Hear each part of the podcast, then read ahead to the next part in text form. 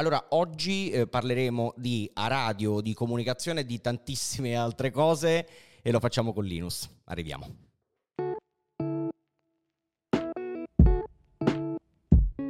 Signori, benvenuti, bentornati a una nuova puntata di Spigola, un podcast di Collateral. Io sono Andrea Tuzio e, come dicevo poc'anzi, oggi ci è venuto a trovare, ha accettato il nostro invito il direttore di Radio Deejay, Linus. Mi avete costretto con la forza, diciamola fino in fondo. Sì, sono venuto con un ricatto, anzi...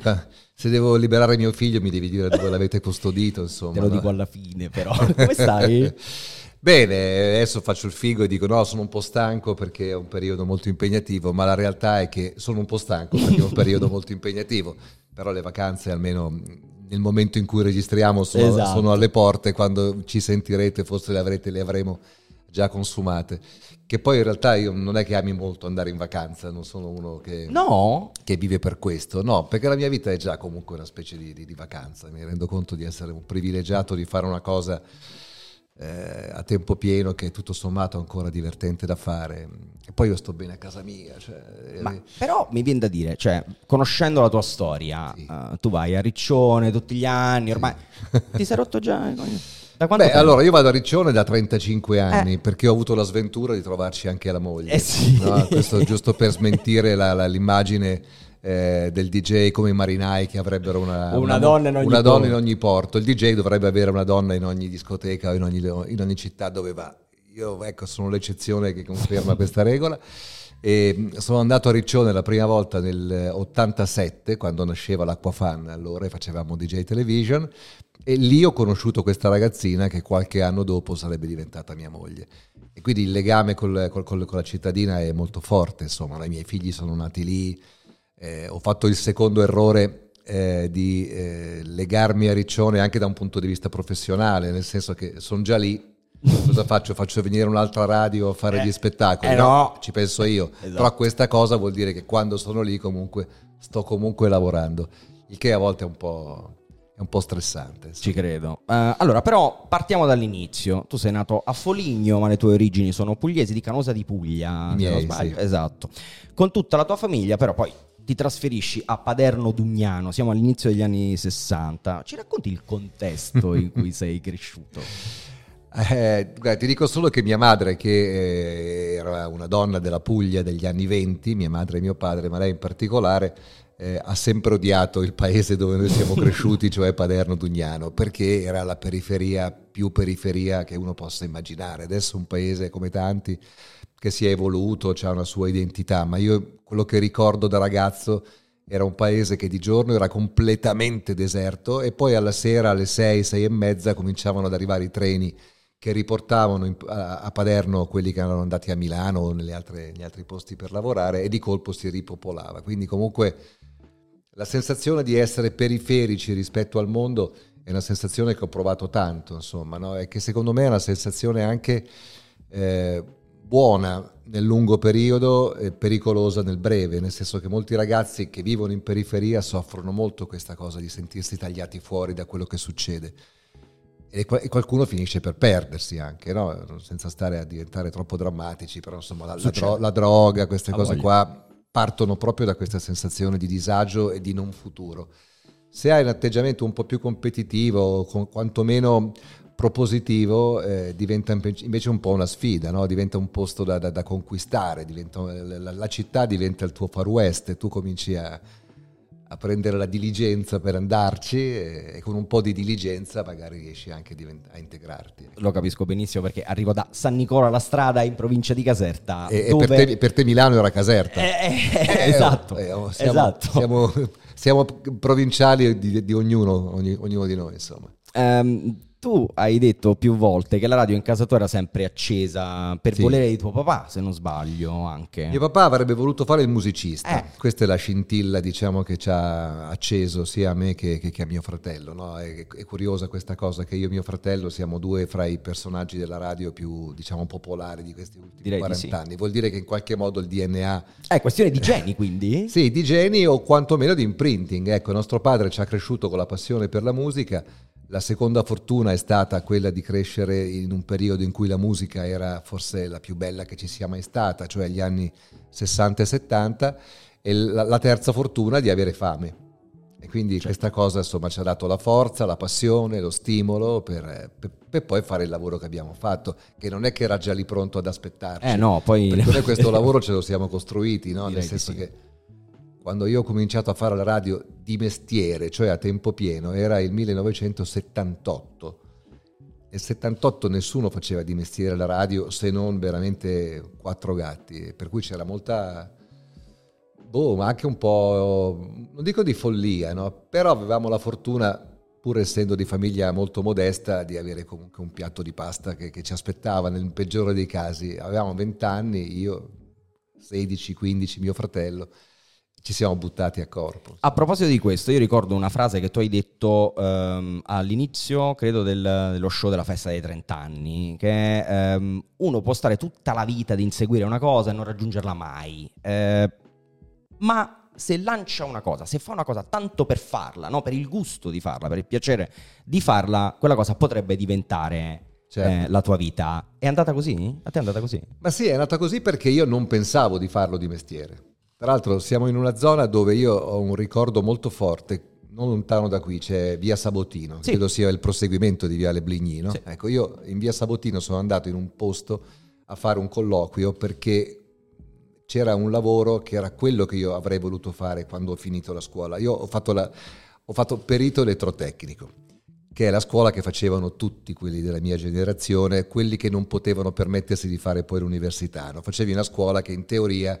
finiti 5 anni ti garantiva un posto, insomma, un diploma che portasse a un lavoro vero e proprio, quello o il geometra o il ragioniere, ma la maggior parte di noi zotici faceva dell'epoca, sì, faceva il perito elettrotecnico, il perito meccanico, tutte cose che un ragazzo non può assolutamente amare, ma insomma era un modo concreto per andare avanti con gli studi. Ma la mia vera passione era disegnare. E ci arriveremo a questo. E quindi io facevo la radio perché mi divertiva, ma pensavo che fosse proprio veramente il gioco. Però io avrei voluto da grande disegnare. E quindi qui vicino c'era un posto dove cercavano appunto un grafico, qualcosa del genere. Però poi l'incontro non andò bene perché io non avevo nessuna esperienza pratica, avevo fatto tutt'altri studi, sì, sapevo disegnare, ma era un po' poco, ecco, da quel punto di vista. Però io ogni volta che passo per Porta Romana, via Sabotino, è il palazzo quello alto, il palazzo più alto che c'è, lì dentro. Il mio ricordo è quello, no? Di come la vita ti offra magari tante occasioni, tante sliding doors, e tu pensi che quella sia quella giusta e non lo è, ma quella giusta è quella che hai già di fianco, però chi lo sapeva? Non lo puoi sapere. Ma disegni ancora? Lo fai ancora? Allora, ho avuto un periodo qualche anno fa, disegno per scherzo, quando i miei figli erano più piccoli facevo il fenomeno con loro, no? Magari a loro davano a scuola un compito di qualcosa da disegnare e poi spostati, va, ci penso io. Ma papà, ma che bravo, ma come fai? No, ti piace vincere facile, però quello era veramente disegnare e basta. Ho fatto una specie di corso per dipingere invece... 2 anni fa, credo, mi era tornata questa voglia, anzi la voglia di imparare la tecnica, perché disegnare è soltanto una parte, diciamo, della pittura o del disegno. E allora ho trovato uno che di mestiere fa l'insegnante di storia dell'arte e in più dipinge, e che ha molta pazienza, e quindi una volta alla settimana andavo da lui ed era molto bello perché io, che sono abituato a essere, tra virgolette, il capo, il direttore, essere trattato come un ragazzino com'è? Mi gratificava tanto, perché mi deresponsabilizzava tantissimo, mi toglieva di dosso per un pomeriggio tutta la pressione, la responsabilità di prendere delle decisioni, no? Io facevo vai a lavare i pennelli adesso. Finiva sempre così certo. Poi torneremo anche su sta roba del prendere decisioni e soprattutto prenderle per così tanti anni, che secondo me ha un certo peso. Ma volevo ritornare però alla musica, perché tu durante il Covid ti sei divertito su Instagram, poi Instagram ti ha boicottato. Sì, non è che ha boicottato me, Instagram non si può. Funziona in una maniera per cui la musica non la puoi usare. Esatto. Insomma, ecco. Quali erano i tuoi riferimenti all'inizio? Sono ancora gli stessi? Ascolti ancora la stessa musica? Ma no, guarda, io una cosa di cui mi sono sempre vantato è di non avere un atteggiamento nostalgico, specialmente nei confronti della musica, no? Generalmente le persone normali hanno un periodo che è più o meno l'adolescenza, diciamo fra i 14 e i 20 anni, così, in cui certe canzoni gli rimangono dentro proprio marchiate a fuoco. Certo. e di solito si portano dietro quella passione per tutta la vita. Mia moglie è andata il mese scorso a Londra ancora una volta a vedere i Duran Duran. Io dico, ma che cazzo è? Guarda, ancora. Ma ce la fanno ancora? Sì, ce la fanno ancora. Avrà qualcuno di fianco che magari mette sotto qualche bar. Beh, in qualche modo ci sono, ma poi a loro gli interessa vederli ancora. No? Certo. Si è divertita? Ma tantissimo. Sono andate lei e altre 4 matte come lei da Riccione. Sono partite, hanno fatto 2 giorni a Londra e sono tornate come se avessero 14 anni. Che bello, però. Io non ho mai avuto quell'atteggiamento. Io mi sento DJ dentro, no? Nel senso che la figura del DJ è quella di essere quello che sa prima degli altri le cose. Musicalmente ovviamente come partenza, ma un po' tutto il resto, cioè a me piace fare un po' la parte di quello che sa le cose, ecco, no? E anche la radio che faccio è un po' figlia di questa perversione, se vogliamo. Negli ultimi anni mi sono trovato a recuperare però tanta di quella roba lì, in particolare le cose che ascoltavo nella seconda metà degli anni 70, quando sono nate le radio, ma più che altro perché c'è un'abbondanza enorme di cose non abusate. Per dire, gli anni 80 io non li sopporto perché sono veramente inflazionati, le cose degli anni 80 sono sentite, strasentite. Le cose degli anni 70, a parte quelle diciamo super classiche, c'è tanta roba che magari la gente non ha mai approfondito o non ha avuto, ma semplicemente non c'era, manco tu c'eri, esatto, insomma, no? E quindi quando ho fatto quella parentesi a cui tu facevi riferimento, cioè quella di Radio Linetti, io mi divertivo soprattutto a mettere quelle cose e sono andato anche a cercarmele, nel senso che la maggior parte le avevo, però poi magari molte cose ero convinto di averle e le avevo perse, oppure non le avevo mai avute e credevo di averle perché usavo quelle della radio. Allora mi sono messo su Discogs, che è un portale pazzesco, peraltro c'è un mio amico che è molto più agile di me, allora io una volta al mese gli mando una lista, una decina di cose che mi sono venute in mente che non ho, ma magari 45 giri, certo, che mi diverte molto la cosa del 45 giri, no? E si trova tutto, anche in condizioni discrete, no? E quindi ti sei divertito? Mi sono divertito molto, poi lo studio era in casa mia fisicamente, sì, proprio, no? Quindi niente di più facile, di più, come dire, empatico, credo. Sì, ma molto intimo anche, mi verrebbe da dire. Qual è stato il primo disco che hai comprato, però? Allora, io i primi dischi che ho comprato li ho comprati in coabitazione, nel senso che non avevo neanche il giradischi io a casa mia. Il giradischi ce l'aveva uno dei miei amici, ai tempi delle scuole superiori eravamo in 3 ad essere molto amici, diciamo, e solo uno dei 3 aveva il giradischi. E quindi noi compravamo un album in 3 e poi lo sentivamo insieme in una specie di dimensione un po' psichedelica, mi verrebbe da dire, ma senza niente, esatto, senza niente perché non si usava ancora, insomma, no? E credo che il primo sia stato Wish You Were Here dei Pink Floyd. E io mi ricordo che andavamo a casa di questo nostro amico che si chiama Roberto, io e l'altro, alle 2:30, 3, lui metteva sul disco, ci chiudevamo nel salotto di casa sua e il disco andava e noi 3 eravamo lì come fermi immobili a sentire il disco. Ma adesso adesso abbiamo la possibilità di sentire musica in ogni contesto o situazione e mica l'ascoltiamo così, l'ascoltiamo in maniera superficiale, sì, spesso, anche, no? Ma anche perché le canzoni adesso durano 2 minuti, non esiste più il concetto di album e quindi comunque non c'è più quella possibilità di per 20 minuti, quanto poteva durare una facciata, 15-20 minuti di completamente alienarsi dalla realtà. Sì, un po' mistico anche. Molto. Prima hai citato, tu hai iniziato, dicevi nel 78, ma nel 76 esatto, ho iniziato a fare la radio. I primi 2 anni andavo anche a scuola, solo che quando ho cominciato a fare la radio sono riuscito anche a farmi bocciare, ovviamente, perché figurati, non avevo più veramente la testa per studiare, non l'ho mai avuta, però ero uno che faceva il minimo indispensabile e la portavo a casa. Quando ho cominciato a fare la radio, negli ultimi 3 o 4 mesi ero completamente assente, no? Poi in più ero anche un po' un ribelle, che la cosa fa un po' ridere perché mi rendo conto di avere la... Vedi che loro ridono. Certo! Io ho l'immagine del bravo ragazzo, del fratello maggiore, e purtroppo lo sono anche il fratello maggiore di mio fratello, insomma, no? Però io sono sempre stato il leader. Anche con i miei amici con cui vado in bicicletta, con cui vado a correre, io ho sempre la responsabilità di cosa facciamo domenica, dove andiamo, Si parte da casa mia, sempre, ci mancherebbe, allora che dico io, certo, e si va dove dico io, ma io non lo vorrei avere questo ruolo, ma mi viene naturale e me lo danno. E questa cosa è cominciata già ai tempi della scuola. Io ai tempi della scuola ero quello che in qualche modo organizzava le bigiate, organizzava... Poteva essere il rappresentante di classe o di istituto di oggigiorno. Però, sì, però quella è una figura più civile. Io ero veramente un cretino, cioè ero quello che organizzava un po' le fughe. Certo, cose, come no. Ma dove hai mosso i primi passi proprio in radio? Allora, in una radio che si chiamava, pensa che cavolo di nome, Radio Milano Interland.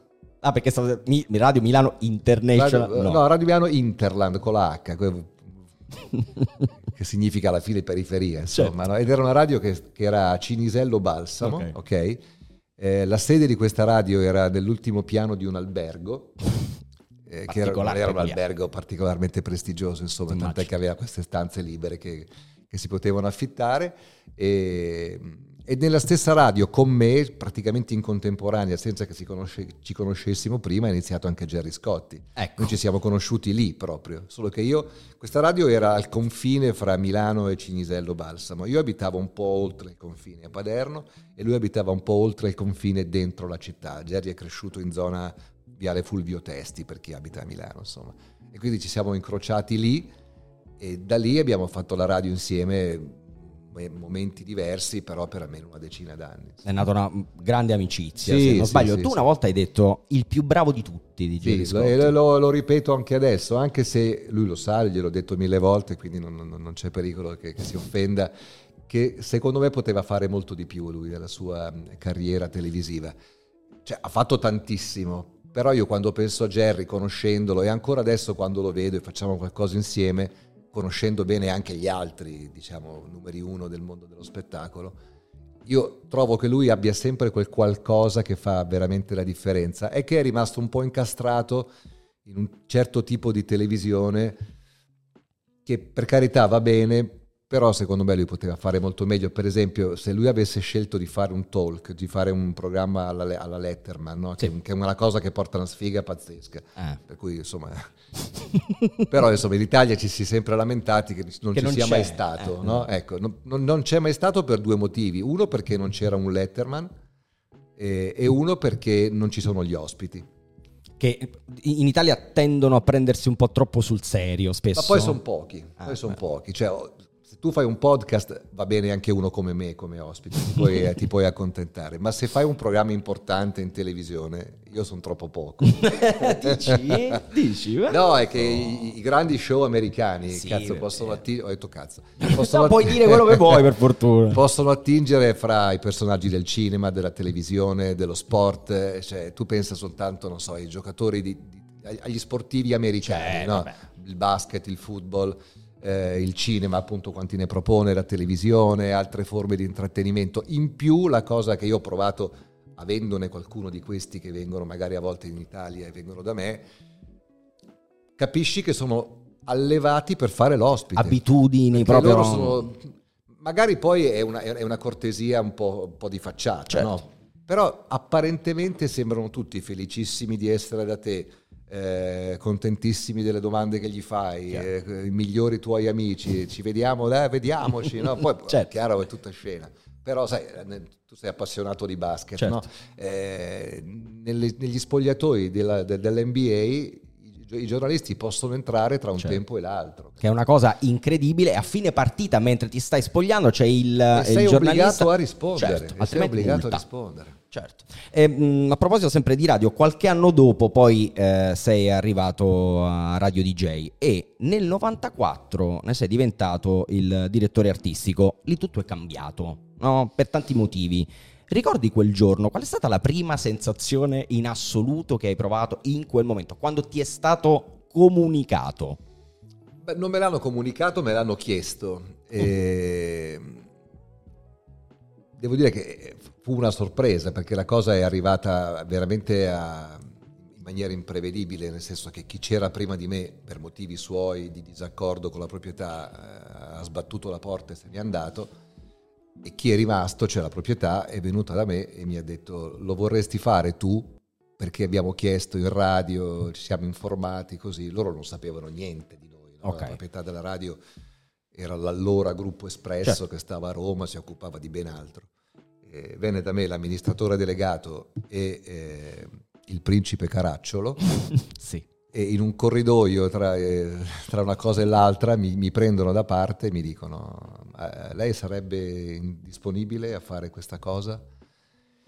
Io con un po' di incoscienza ho detto sì, ma perché dentro di me, io in radio comunque avevo già nei confronti degli altri un po' questo tipo di rapporto, no? Non che io comandassi, per carità, però rispetto agli altri ero quello sicuramente più strutturato, più affidabile, più equilibrato, no? Okay. Perché poi sai che uno dovrebbe avere la metà del cervello artistico e l'altra metà, diciamo, razionale. Di solito gli artisti sono sbilanciati verso quella, no? E quindi sono tutt'altro che in grado di organizzarsi. Io ho sempre avuto questa cosa di essere metà e metà, tant'è che sul mio profilo Instagram c'è scritto svizzero anarchico, che è uno ossimoro, esatto, no? Cioè io sono sia una cosa che l'altra, insomma. E quindi ho detto di sì e poi basta, e poi la cosa è partita. Avrei più paura adesso a tornare indietro. Sì, davvero? Ma perché mi rendo conto di aver fatto veramente un azzardo, perché comunque era molto... Cioè, io sono convinto di essere bravo a fare questo lavoro, perché credo di essere bravo a gestire le persone, sono una persona equilibrata, cioè la cosa più difficile da fare era mantenere le persone, certo, motivate, ma al tempo stesso gestirle. Però insomma la Radio Deejay che io mi sono trovato cioè è come se mi avessero dato un Porsche Carrera 4 Turbo e io avessi guidato fino al giorno prima una 500 scassata, che è tutto vero, cioè esatto, tra l'altro, ma... E quindi con che coraggio l'ho guidata? Boh. Beh, direi dopo tutti questi anni possiamo dire bene. No, sono qua ancora dopo. L'anno prossimo sono 30 anni che io dirigo la radio. Quando l'ho presa era una delle 2 o 3 radio più ascoltate d'Italia e tuttora è una delle 2 o 3 radio più ascoltate d'Italia. E sicuramente, cosa che non era allora, è la radio che rende di più. Questo è importante perché da un punto di vista di fatturato... sì, DJ... non perché noi l'abbiamo commercializzata, era ancora più commerciale quando io l'ho ricevuta, però era male strutturata, era male gestita da quel punto di vista, ma perché era tutto molto nuovo ancora. Io gli ho dato una dimensione un po' più concreta, ecco. A proposito, quando sei diventato direttore tu hai fatto una scelta radicale, no? Hai preso una radio che era principalmente musicale e hai messo invece al centro il contenuto e soprattutto la personalità di chi andava in onda. Com'è arrivata l'intuizione? E poi oggi, con tutta l'esperienza accumulata, no? I 30 anni e il contesto contemporaneo, rifaresti la stessa scelta? Guarda, io ho fatto una scelta azzeccatissima e che sta pagando molto, specialmente adesso, e che pagherà ancora di più negli anni a venire. Però quando l'ho fatta, devo confessarti, io non l'ho fatta coscientemente, nel senso che io ho semplicemente seguito un po' il mio istinto, no? Partendo prima da me stesso. Io faccio la radio, fate i conti, la 76, insomma, sono quasi 50 anni che la faccio. Però è come se fossero due... epoche completamente differenti. Dal 76 al 94 ero un comprimario, ero un bravo DJ radiofonico, ma onestamente veramente niente di che. Quando mi sono sentito libero, ma al tempo stesso responsabilizzato, perché comunque dovevo dare un buon esempio, ma nessuno mi veniva a dire quello che dovevo fare, ho cominciato a fare una cosa diversa, ho cominciato a metterci un po' più di contenuti, no? Perché prima comunque fino ad allora o eri Fiorello che potevi fare le limitazioni, quelle cose, ma era veramente un programma di un certo tipo, o eri Albertino che faceva il DJ più tecnico, diciamo, no? Quello che faceva le classifiche, per semplificare, oppure semplicemente facevi quello che fanno tuttora i DJ delle radio di flusso, cioè il vigile urbano che smista il traffico, no? Cioè avanti, prego, no? Avete ascoltato, la prossima è... Però era una roba veramente inutile, no, inutile, non certo gratificante, e di certo era impossibile che uno scegliesse me al posto di un altro, per quale motivo, non davo niente di più. Allora ho cominciato a provare a raccontare qualcosa, e come racconta Howard Stern nel suo film autobiografico Private Parts, Lui torna a casa da sua moglie un giorno e, se l'hai visto te lo ricordi, certo, lui le dice: mi sono reso conto che la gente vuole che racconti la mia vita perché attraverso la mia rivive la sua. Che è una cosa banale, perché poi è quello che fanno tutti i comici, no? Quando certo, il comico esce sul palco parte sempre dicendo mia moglie mi ha detto che, no? Poi magari non è neanche vero. Esatto. Però è sempre un modo per creare empatia, umanità, no? e identificazione. E quindi ho cominciato a sfruttare magari degli episodi perché io mi accorgevo che potevo raccontare qualunque cosa e non succedeva niente. Se raccontavo un qualunque episodio successo a casa mia o nella mia vita quotidiana, possibilmente un episodio che mi rendesse anche un po' ridicolo, no? Perché alla gente piace il re nudo, diciamo. Certo. Quella roba lì me la dicevano poi tutti quelli che incontravo. Ah, ho sentito quella cosa che ridere, ah, ah, ah. E allora da quella cosa ho cominciato un po' a sviluppare un altro modo di fare la radio. Il passo successivo è stato usare Nicola, che lavorava già con me. Nicola è sempre stato uno dei cretinetti di via Massena, no? Sì. Perché comunque ci sono anche in qualunque ambito ci sono quelli che formalmente mettono la faccia e poi ci sono quelli che magari lavorano dietro le quinte ma che a volte sono più spiritosi di quelli che sono famosi, e Nicola era uno di questi, insomma, no? Allora ho cominciato a, una volta per sbaglio, per caso, non mi ricordo neanche com'è stata la prima cosa, a farlo entrare in onda con me a raccontare una cosa. Lì è nata una figura che abbiamo ribattezzato Uomo della Strada, UDS, no? E cavoli, questa cosa alla gente piaceva tantissimo, sempre perché tutti sono uomo della strada, no? Certo. Io facevo un po' lo spocchioso, quello che sapeva le cose, il saputello, e però raccontandole a lui si innescava un gioco comico molto divertente. Che funziona tuttora, ecco, all'inizio era sporadico, poi è diventata una cosa costante, poi la stessa cosa l'ha fatta Alberto con Giuseppe, e poi piano piano l'abbiamo allargata un po' a tutte le radio, ma tu devi pensare che fino a quando Radio Deejay non ha cominciato a fare i programmi in coppia, nessuna radio faceva programmi in coppia, ma io non l'ho inventata quella cosa, io certo, ho semplicemente recuperato un modo di fare radio che è quello con cui io ero cresciuto, cioè io ero cresciuto con Arbore e Boncompagni, capito? Coppia, no? Certo. Per cui per me quella radio lì era giusto farla, invece sembrava che ci fosse una specie di regola non scritta per cui le radio, che ai tempi si chiamavano ancora private, il DJ doveva essere da solo, doveva parlare poco, doveva parlare solo del disco. Perché ti dicevo prima che è una cosa che adesso ci torna utile? Perché adesso che le radio sono in grande difficoltà perché sono arrivate le piattaforme di streaming, l'unica cosa che le piattaforme di streaming non possono ricreare, anche se ci stanno provando con l'intelligenza artificiale, è la personalità di chi va in onda, insomma. Quella non si può, credo, creare neanche con l'intelligenza artificiale, è una cosa estremamente peculiare. Speriamo non si può mai sapere. Senti, abbiamo parlato della tua carriera, hai detto quasi 50 anni che faccio la radio, ma il momento più bello è quello più difficile della tua carriera?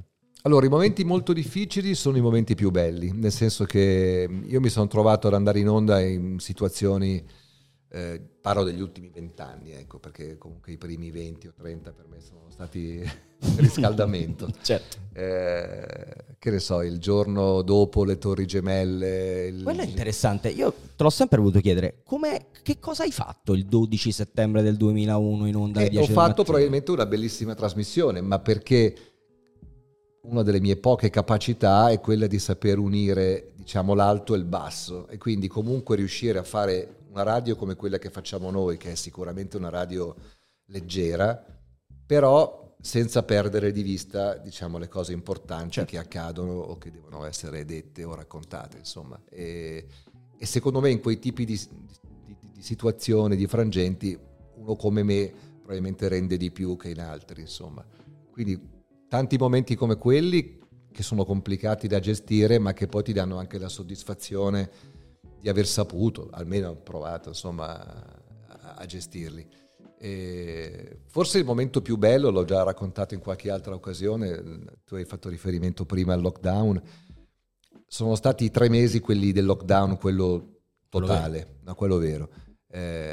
Io e Nicola facevamo la trasmissione in diretta tutte le mattine, Nicola stava a casa sua, Io però ero tra i pochissimi fortunati che andava in radio, sì, perché avevano stabilito che la radio fosse un mezzo di pubblica utilità, quindi io ero autorizzato con tanto di certificato, certo, se mi fermassero, ad andare in radio. Nel palazzo che tu conosci bene girano mediamente 200 persone, sì, in quel periodo eravamo in 5, ok?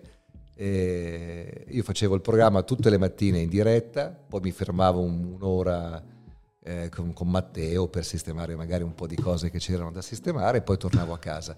Però in quel momento lì, quello è stato forse il momento in cui ho capito maggiormente di star facendo qualcosa di utile e non soltanto futile, no? Perché io ho un po' questo complesso della vuotezza di molti che fanno il mio lavoro, che compreso me, no? Cioè, che sto facendo? Sì, io almeno una volta alla settimana dico, minchia, ma ancora che sto qua a fare quello che presenta le canzoni alla radio, ma, cioè basta, no? E invece in quei 3 mesi era incredibile, perché la gente ovviamente era tutta barricata in casa e ha scoperto, cioè, pensa che addirittura la pubblicità radiofonica in quei 6 mesi era zero, completamente crollata, perché i centri media, quelli che pianificano, erano convinti che senza le auto la radio non si sentisse, perché il luogo comune è che la radio si sente soltanto quando sei in macchina, che è vero, no? È un momento di grande ascolto quello, però in quelle 3 ore c'era molta più gente che sentiva la radio di quanta non guardasse la televisione, anche perché la televisione, se vi ricordate, si era completamente dedicata, giustamente se vogliamo, certo, al Covid, però in una maniera angosciante, nel senso che era un continuo bollettino, numeri, bollettino, numeri, bollettino, numeri, gente che ripeteva le stesse cose all'infinito, insomma, no? Noi anche lì, come negli esempi che facevo prima, siamo stati bravi a trovare un equilibrio, voglio dire, rimanendo consapevoli di quello che stava succedendo, ma stando anche molto vicino, e l'indicatore erano i feedback che avevamo. Noi abitualmente nelle 2 ore riceviamo 1500, 2000 messaggi a seconda di quanto riesce a ingaggiare la gente, e in quel periodo ne arrivavano 4000, 5000. C'era un approccio diverso. A un certo punto siamo anche andati avanti sabato e domenica. Sì, lo so, sì. Perché tanto era l'unico modo per uscire di casa, che lo stavo a casa a fare. Sì. È vero. Molto sincero, non era altruismo, era opportunismo. No, poi a te piace andare in onda, tu sei uno di quelli che va sempre in onda il 25 a dicembre, sì, a Natale, a Pasqua, insomma, sei uno che ci va in onda, ti piace andare. A me piace, mi piace... Sì. E ancora, sono ancora le 2 ore più belle della tua giornata? Quando vengono bene, sì. Quando vengono male? E quando vengono male sono un inferno. Lo so. Sì. Adesso gli ultimi giorni, per fortuna, sono venute tutte molto bene. Sei contento? Sì, però c'è stato un giorno, giovedì o venerdì scorso, che è venuta male ed ero... Basta, smetto, io passo da questi estremi cioè. A proposito di adesso smetto, tu hai scritto l'ultimo libro, si chiama Fino a quando? Sì. No, cioè fino a quando vorrei andare avanti, mi è piaciuto molto, no? Anche tutto l'inizio del libro in cui giochi un pochino con questa cosa. All'interno del libro c'è una similitudine che hai fatto, che mi ha incuriosito parecchio. Tu ti sei sentito magari all'epoca come il cerchio di una bicicletta, no? Quindi sì, è una metafora che ho usato qualche volta. Che cosa è successo? Che cosa volevi dire? Cosa che ti ha portato non solo a usare quella metafora, ma anche a scrivere il libro, cioè a fare quella riflessione? Beh, un po' la solitudine della leadership, se vogliamo, no? Penso così, sembra una cosa... figa. In realtà, insomma, la prova chiunque sia in una posizione di responsabilità. Solo che nel mio caso la responsabilità non è soltanto verso il tuo padrone, no? Tu magari sei l'amministratore delegato di un'azienda che fa parte di una holding più grande e devi portare dei risultati, e quindi, insomma, questa cosa è molto stressante, certo, no? Perché ogni anno ti spostano in là la carota. Nel mio caso io devo rendere conto a talmente tante persone, a talmente tante categorie di persone, che è molto faticoso, perché io devo rendere conto contemporaneamente, ovviamente, a chi mi paga, devo rendere conto ai singoli artisti, no? Perché gli artisti in quanto tali sono tutti molto egoriferiti, certo, tutti vorrebbero essere i numeri uno, tutti vorrebbero avere il posto in prima fila, tutti vorrebbero fare quello che vogliono loro a modo loro, no? Devo rendere conto agli ascoltatori, che hanno un punto di vista anche questo spesso infantile, no? Perché magari ti scrivono, sai, poi una volta le cose rimanevano nell'aria, adesso ogni cosa che ti viene in mente te la scrivono, certo. E se a uno non piace una cosa te la scrive con una aggressività e con una sicurezza, come se tutto il mondo odiasse quella cosa, ma in realtà è un problema soltanto suo. Esatto. Quindi comunque tutto quello a cui devo stare, diciamo, attento e l'equilibrio che devo trovare è spesso molto faticoso. Allora a volte dico vorrei fare soltanto la radio, nel senso di andare in onda e basta, e poi dico sì, e poi chi è il mio allenatore poi? Esatto, dopo, no? Esatto. E quindi questa è la torta che o la mangi tutta o tu la stai mangiando solo una fetta. Esatto, da un po' di tempo. Senti, ma sempre per quanto riguarda l'appeal che la radio ha, hai parlato agli ascoltatori, quanto appeal ha ancora la radio sui ragazzi giovani che qui abbiamo di fronte? Sono molto più giovani di me, per questo mi permetto dovremmo chiederlo a loro, perché non lo so, nel senso che la mia sensazione è che non ne abbia molto, però mi illudo pensando che sia una condizione transitoria, okay. Nel senso che normalmente la radio si scopre quando ci si comincia a spostare in macchina, no? In macchina è l'autoradio, specialmente se fai un po' il pendolare, sei costretto ad ascoltarla, e a quel punto magari le solite playlist non ti bastano più e provi a sentire se c'è qualcosa in giro. Io ho l'esperienza mia casalinga molto drammatica, nel senso che ho due figli che hanno 26, 27, anzi ormai 20 anni, e io non li ho mai visti sentire la radio, pur essendo loro molto orgogliosi di avere il papà che fa questo mestiere, sì. Anche lo zio, tutto il resto, pur avendo loro lavorato in radio, insomma collaborato così, ma alla fine tendenzialmente non l'ascoltano. Però credo che appunto sia una questione un po' generazionale, spero che poi crescendo anche loro, diciamo che il mondo radiofonico si è molto spostato in su.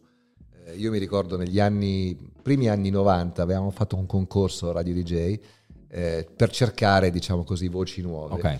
E il titolo di questo percorso era 18-25, che era l'età media degli ascoltatori e anche l'età nella quale doveva trovarsi chi voleva partecipare al concorso.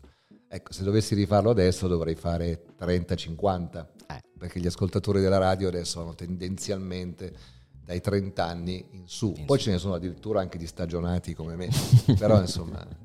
Senti, entriamo un attimo nel vivo del tuo lavoro, perché poi naturalmente chi ci guarda e ascolta non sa, no? Magari a differenza mia, che la radio l'ho fatta per tanti anni, come te, chiaramente. Qual è il punto di partenza nella costruzione di una programmazione, di un palinsesto? Invece da un punto di vista musicale, le scelte che si fanno, come le si fa? Come si arriva ad una scelta precisa poi alla fine? Beh, è un lavoro un po' a strati, okay. No? Tu metti che domani nasce Radio Tuzio, ok? Bel nome, eh? Madonna! Beh, sicuramente non la confondi con nessun altro. No, questo è sicuro. Tuzio FM. La prima cosa che devi fare, devi capire, devi decidere a quale pubblico vuoi rivolgerti, certo. No? Devi scegliere, se vuoi fare una radio di intrattenimento, se vuoi fare una radio di informazione, se vuoi fare una radio solo musicale. Già queste sono tre alternative.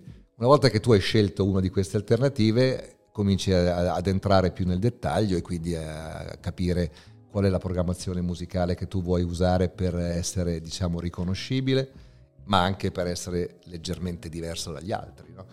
E poi si passa alla scelta dei programmi, però la scelta dei programmi è legata anche appunto alle scelte iniziali, se è un programma di informazione, se è un programma di intrattenimento. Tendenzialmente la radio si è sempre vissuta con dei grossi blocchi, no? Cioè in qualunque parte del mondo, qualunque tipo di radio tu faccia, dalle 6 alle 10 del mattino ci deve essere una cosa che è un misto di informazione e intrattenimento. Il famoso infotainment, sì, no? Che gli americani hanno chiamato show, così. Sì.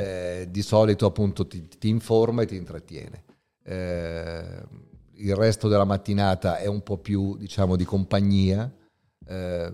Storicamente il pomeriggio è un po' più musicale, però secondo me questa è una cosa che si va un po' a perdere, perché valeva quando i ragazzi ascoltavano la radio per ascoltare la musica. Adesso la musica la trovano dappertutto, quindi il pomeriggio secondo me è forse l'elemento, il momento della giornata più spiazzato in questo momento, in cui non si capisce bene che cosa è giusto metterci. Poi c'è di nuovo il drive time, che è la parte diciamo dalle 17 fino alle 20, e poi c'è la sera, che è diventata una cosa un po' alternativa, ma proprio per questo interessante, perché magari puoi permetterti di sperimentare, certo, puoi permetterti di fare cose diverse anche dal punto di vista del genere musicale. Noi siamo una radio che si rivolge ovviamente a un pubblico che mediamente ha, non so, 40 anni, un po' di più e un po' di meno, ma la sera abbiamo un programma come quello di WAD, che è un programma super giovane, come direbbero gli Elio, sì. Senti, ovviamente hai parlato, hai citato tuo fratello, perché siete cresciuti insieme, non solo per questioni familiari, ma anche per questioni lavorative. In che modo vi siete influenzati a vicenda nel corso degli anni?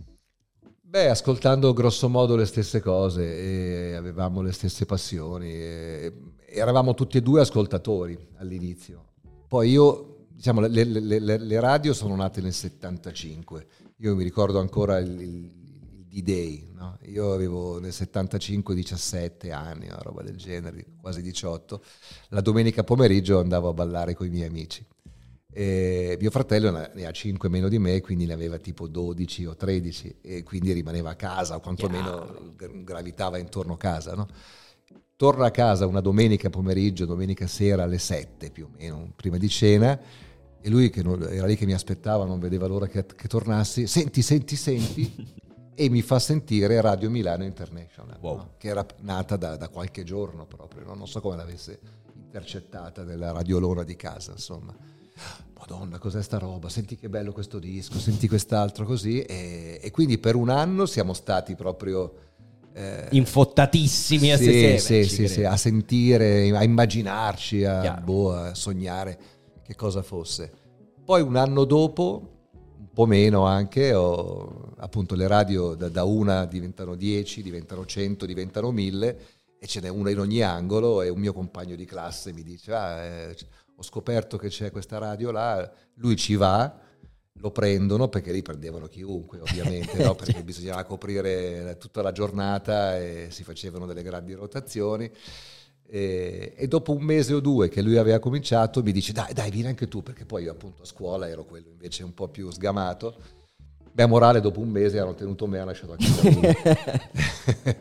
E così abbiamo cominciato. Senti, l'hai detto anche all'inizio, tu ti senti un privilegiato, un fortunato, okay? Sì. Mi viene in mente però anche tutte le gag. Che si fa il culo però, eh? Assolutamente. Ecco, sì, tutte le gag con Nicola Savino in onda anche su questo punto. Ce n'è una in particolare che sono riuscito a ritrovare su YouTube, 2006-2007, quindi un po' di tempo fa. Tu fai un sogno, ok? Dovevi cambiare la macchina in quel periodo. Fai un sogno e sogni di comprare la Porsche. Però nel sogno, quando davanti la macchina è assolutamente una Porsche meravigliosa, bianca, dice addirittura. Però quando ti siedi al posto di guida e ti giri e vedi una bianchina piccola e familiare, mi ha fatto molto pensare, perché rispecchia esattamente come sei cresciuto, il contesto in cui sei cresciuto e tutto quello che ti porti sulle spalle. Per questo motivo. Sì, non mi ricordo di questo sogno, però è plausibile. È plausibile. Poi l'ho comprata la Porsche. Lo so, infatti te lo volevo dire. Poi ma la usi o no? Pochissimo. Ma ce l'hai lì ferma, la guardi? È la soddisfazione. Sì, io ho un garage abbastanza grande con 2 posti. Okay. Anzi, c'è la macchina che uso abitualmente, quella, e in mezzo la Vespa. Bene. Allora, la classifica è prima la Vespa. Certo. Poi l'altra macchina familiare, comoda, per metterci le biciclette, i cani e tutto il resto, e poi quell'altra, che uso una volta alla settimana. Sono già la seconda. Ah sì? L'hai cambiata? Sì, detto seconda? La prima l'ho comprata, l'ho tenuta 4 anni, credo, e l'ho venduta che aveva 6.000 chilometri. Come quando, sai, quando ti dico, questa qua, guarda, è bella, tenuta bene, era di un vecchio. Era la mia.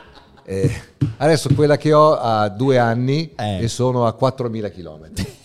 Sono a 4.000 chilometri perché c'è una specie di regola del contrappasso, per cui comunque certe cose quando le vorresti non te le puoi permettere, e quando te le puoi permettere non te le puoi più permettere per altri motivi. Io la uso poco perché è scomodissimo scendere. Ci credo. È alta la terra così. Sì, e devi aprire la portiera completamente, altrimenti non riesci a uscire. Io quando esco da quella macchina non esco, cado, cioè rotolo per terra e poi mi rimetto in piedi. Ti trascini come sì. DiCaprio che esce sì, dalla però è bellissima, e quindi io quando vado in garage prendo la Vespa o prendo la mia macchina di tutti i giorni, la guardo e dico che bella. Te la godi, bene così. Ma certo, ma te la godi, è bello, è come avere un bel quadro in casa. Esattamente, ma lo è. In quel caso però poi è una bella scultura. Sì. Direi proprio di sì. Senti, torniamo un attimo però su il concetto di mantenere alta l'asticella, perché in questi anni lo hai fatto. Tu hai costruito, tu insieme a tutti quelli che lavorano con te e che lavorano a DJ, avete costruito un racconto, una narrativa attorno a questa radio. Però l'avete fatto anche da un punto di vista dell'intrattenimento, perché poi DJ Ten, Party Like a DJ, cioè avete negli anni costruito una serie di eventi che hanno ancora di più aiutato gli ascoltatori a sentirsi parte di una famiglia, no? Perché gli ascoltatori di DJ si sentono così. Come sono nate? DJ Ten è nata. Sono nate con la buona fede, nel senso che nessuna di queste cose è stata costruita a tavolino per fare quello che poi abbiamo fatto. Sono tutte cose, sono tutte scintille che poi sono diventate un fuochino e poi quasi un incendio, insomma. Io quando ho fatto la DJ Ten la prima volta non avrei mai pensato che sarebbe diventata una cosa così clamorosa, insomma. Era il periodo in cui ero completamente infottato, come dite voi giovani, con la corsa. Correvo da 4-5 anni, quindi per me era diventata una passione assoluta. Sono andato a Capodanno, ospite della Nike, a vedere una corsa a Madrid, una corsa che c'è ancora, molto molto famosa, che si chiama San Silvestre Vallecana. Okay. Vallecano è un quartiere di Madrid, c'è anche una squadra, il Rayo Vallecano, bravo. E loro fanno questa corsa di 10 chilometri alle 6 di sera dell'ultimo dell'anno, San Silvestro. Bellissimo. E sono andato a correre questa corsa, no? Però la cosa che mi ha colpito, due cose mi avevano colpito: uno, che fosse 10 chilometri, perché era una distanza che in Italia non si usava, cioè o correvi la maratona oppure correvi al parco, ma i 10 chilometri era una cosa per i professionisti in pista, nessuno correva 10 chilometri, a parte appunto gli amatori, quelli convinti. Un po', primo per quello, e secondo perché la Nike aveva imposto a tutti la maglietta uguale, che è una cosa che non si è mai vista. È molto difficile anche fare accettare da chi corre, tant'è che in quella corsa stessa c'erano un sacco di persone che protestavano, certo, no? Perché erano costretti a mettere una maglia che loro non volevano mettere, no? Giustamente, se vuoi. Però il colpo d'occhio era bellissimo, no? E poi 10 km è una roba che si risolve in un'ora. I più bravi ce ne mettono 30, i più lenti ci mettono magari un'ora, un'ora e 10, però insomma non occupi tutta la città per tanto tempo. Era il 2004. L'anno dopo, 2005, io compio gli anni il 30 ottobre, casualmente era domenica, e io avevo e ho tuttora un giro di 10 chilometri che parte da casa mia e arriva a casa mia e fa la zona di San Siro, il parco di Trenno, l'ippodromo, no? Sono tutte vie abbastanza larghe. Allora dico agli altri: perché non facciamo una corsa di 10 chilometri il giorno del mio compleanno, invitiamo un po' di gente, vediamo chi viene. E sono venute 2500 persone. Non male. Allora abbiamo detto: l'anno prossimo lo rifacciamo. E sono diventate 3000, poi sono diventate 5000 e poi sono arrivate a 40.000. Adesso noi potremmo fare una DJ Ten in ogni città d'Italia, perché abbiamo 1000 richieste. Chiaramente poi diventerebbe complicato e anche un po' noioso per chi ascolta, che continueremo a parlare di quello. Però insomma è una cosa che è durata 15 anni e andrà avanti ancora per un po', anche se stiamo cercando di capire in che modo rinnovarla un pochino. E la festa della radio uguale. La festa della radio all'inizio era una cosa che facevamo in una discoteca una volta all'anno, poi c'è stata quella di 30 anni che abbiamo fatto al Forum, che è diventata epica. Era talmente bella che per qualche anno non l'abbiamo più rifatta. Sì. E poi abbiamo provato a riproporla girando i palasport più grossi d'Italia, che poi sono 4: quello di Torino, quello di Bologna, appunto Milano e Roma. Però una volta esauriti quei 4 non ne esistono di altri, diciamo, che abbiano almeno 10.000 persone di capienza. Tutti gli altri sono più piccoli, al massimo 4 o 5.000, E allora abbiamo fatto quella dell'Expo nel 2019, che anche lì ho pensato, invece che fare la solita festa con i cantanti che sembra il Festival Bar e non c'è differenza fra noi e Radio Norba, con tutto il rispetto, cioè, facciamo una cosa che gratifichi di più gli ascoltatori della radio, no? Facciamo una giornata insieme. Diamogli tante cose. Esatto. E abbiamo organizzato un'intera giornata e fu molto molto bella. Poi il Covid ci ha bloccato per 2 anni, siamo ripartiti l'anno scorso e da una giornata ne abbiamo fatte due. Poi io ho cercato di far passare con i miei il concetto delle 5 giornate di Milano. Cazzo, abbiamo già il titolo, ragazzi. Perfetto. Bellissimo, le 5 giornate di Milano. Facciamo una roba che dura 5 giorni. Ma non... No, è difficile, soprattutto quelli che devono lavorare con te. È un po' impegnativo, diventa un po' difficile. Mi rendo conto. Abbiamo parlato di sport, tu prima hai citato anche gli allenatori, no? Come metro di paragone con quello che fai.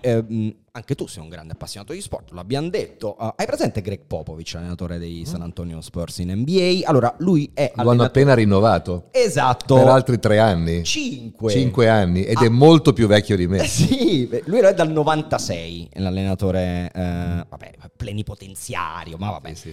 Rinnovato a $80 milioni per i prossimi 5 anni. Durante un'intervista gli hanno chiesto cosa lo spingesse ad andare avanti e lui ha risposto ai giornalisti: sempre a trovare qualcosa di importante che ti spinga da dentro. No, lui ha risposto the paycheck, lo stipendio. Ma sì. Chiaramente non credo. Però lui lo fa apposta e mi piace questo atteggiamento. Sì. Sono sicuro che tu non mi risponderai da paycheck. Cos'è che ti fa andare avanti a fare la stessa cosa da così tanti anni e soprattutto con tutte le responsabilità che hai? Non lo so, nel senso che io continuo a illudermi di poter smettere quando voglio, come diceva forse un film. Sì. Poi però quando arriva il momento di smettere, non lo so, forse il fatto che so fare solo questo. La vuoi ridurre così? No, non è così, infatti. Sai cos'è secondo me? Non lo so. Lo fai ancora bene. Secondo me tu dici, ma io lo faccio ancora bene, mi diverto ancora. Perché dovrei fermarmi? Sì, la risposta più semplice ovviamente è questa. Io nel fare la radio mi diverto ancora molto e il fatto che la faccio meglio oggi di come la facevo ieri mi stimola a farla ancora meglio e secondo me dei margini ulteriori di crescita ci sono. No, quello che faccio fatica a capire, cioè in realtà come ti dicevo forse prima, dipendesse da me io farei soltanto la radio e smetterei di occuparmi, diciamo, della gestione. Chiaro. Ma è impossibile per me farlo perché comunque, cioè, questa radio funziona perché ci sono io, perché c'è un riferimento, perché c'è un se arrivasse un altro, non che non ci sarebbe, io non lo so chi, ma ci sarà un altro in grado di farlo, cioè come la radio è sopravvissuta a chi l'ha fondata può andare benissimo avanti dopo di me, però chiunque arrivasse dopo di me non mi permetterebbe più di essere quello che sono e quindi finisce l'incantesimo e quindi finché questo incantesimo regge io vado avanti. Adesso l'ho rinnovato verbalmente, non l'ho ancora fatto fisicamente. Adesso che mi hai detto di Popovich che prende 80 milioni, sto già pensando, dici forse andiamo a ridiscutere un attimo anche a quell'aspetto che invece per me non è per niente fondamentale. Però ho già detto che lo rinnoverò per 3 anni, okay, mentre le altre volte era sempre per 5 anni, ma perché c'è un po' di follia nella mia testa. Io nel 2026 compierò 50 anni di radio, okay, e a quel punto veramente possiamo dire abbiamo fatto abbastanza. Però 3 anni passano in 3 minuti. Esatto, poi vediamo nel 2026. Ultime 2 domande. Tu facevi il disc jockey ovviamente a Milano, al Rolling Stone, suonavi in giro. Ora lo fa tuo figlio, DJ Duappo. Com'è? Bravissimo.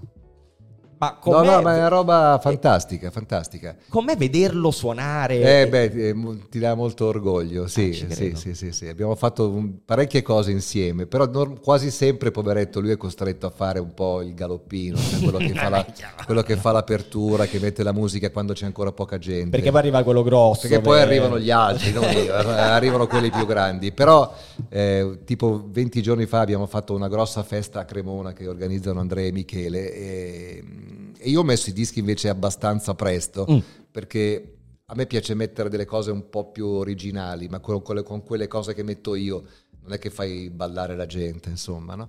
Però mi diverto così perché uso soltanto il vinile, mi piace così, anche se soltanto uno capisce la finezza io sono contento. E invece lui ha fatto la parte centrale proprio a mezzanotte ed è stato veramente molto molto bravo. La cosa di cui sono molto orgoglioso è che ha una cultura musicale sorprendente, ma perché lui usa in maniera intelligente le armi che l'attualità ti dà, nel senso che se io avessi avuto Spotify nel 76, cioè io impazzivo, capito? Chiaro. E lui infatti impazzisce di qualunque cosa noi possiamo parlare, lui sa esattamente l'origine, qual era il sample, perché comunque i ragazzini di oggi, è vero, sprecano un sacco di tempo davanti ai social, davanti a TikTok o i reel o quelle cose, però la loro televisione è diventata il telefono e nel telefono o nel computer tu comunque, se sei curioso, trovi tanta roba, però devi essere curioso. Chiaro. Se invece sei passivo trovi soltanto le stronzate. Esatto, siamo arrivati alla fine, tra qualche mese è Natale, questa è una richiesta della redazione. Attenzione. Di Spigola, sappiamo benissimo che io lo so per certo, ho anche cantato in alcune canzoni di Natale della radio, si sa già che cosa si fa per la canzone, cioè, noi lo sappiamo già. Ah sì? Però lo sappiamo in maniera teorica. Mentre stiamo andando in onda adesso io spero che questa cosa teorica sia diventata anche concreta, perché se poi, come è successo in qualche occasione, chi avevamo diciamo incaricato di inventarsi qualcosa ci dice ma veramente non ho fatto niente, non so come cominciare. No, sai che il mio più grande ancora adesso, io l'anno scorso poi finiamo, sì. Io l'anno scorso ero convinto veramente che quest'anno avrei smesso, davvero ero determinato a smettere quest'anno e poi? Con settembre, e poi sono ancora qua invece. Però uno dei motivi che mi faceva dire ok, pensa che bello, non hai più quella rottura di coglione della canzone di Natale. Perché è un incubo. Poi dopo per fortuna viene sempre fuori una roba divertente, sì, sempre, no? È vero. Però trovare un'idea, trovare qualcosa che sia diverso, perché come dico sempre è come cucinare un piatto diverso tutti gli anni ma usando esattamente gli stessi ingredienti. Difficilissimo. Cioè vi voglio vedere, sono 20 anni che facciamo sta cosa. Sì. Va bene, quindi già qualcosa si sa, ma non ci puoi dire nulla. Sì. Va bene. Grazie mille Linus. È stato un piacere. Grazie. Per me, grazie. Ciao. Signori, abbiamo finito, l'appuntamento è alla prossima. Peace. Spigola è una produzione di Collateral Podcast presentato da Andrea Tuzio. Si ringraziano Giulia Guido per il coordinamento editoriale e di produzione, Andrea Gianni per le riprese e il montaggio, Paola Mangiarotti per la visual identity, Giulia Tofi, Andrea Tuzio e Giulia Guido per i testi, Cristiano Di Capo per il coordinamento tecnico, Andres Juan Suarez per le fotografie, Giordana Bonanno e Violetta Schautz per la parte social, Parasite per il set design. Seguiteci su Instagram e TikTok per non perdere le novità sui prossimi episodi.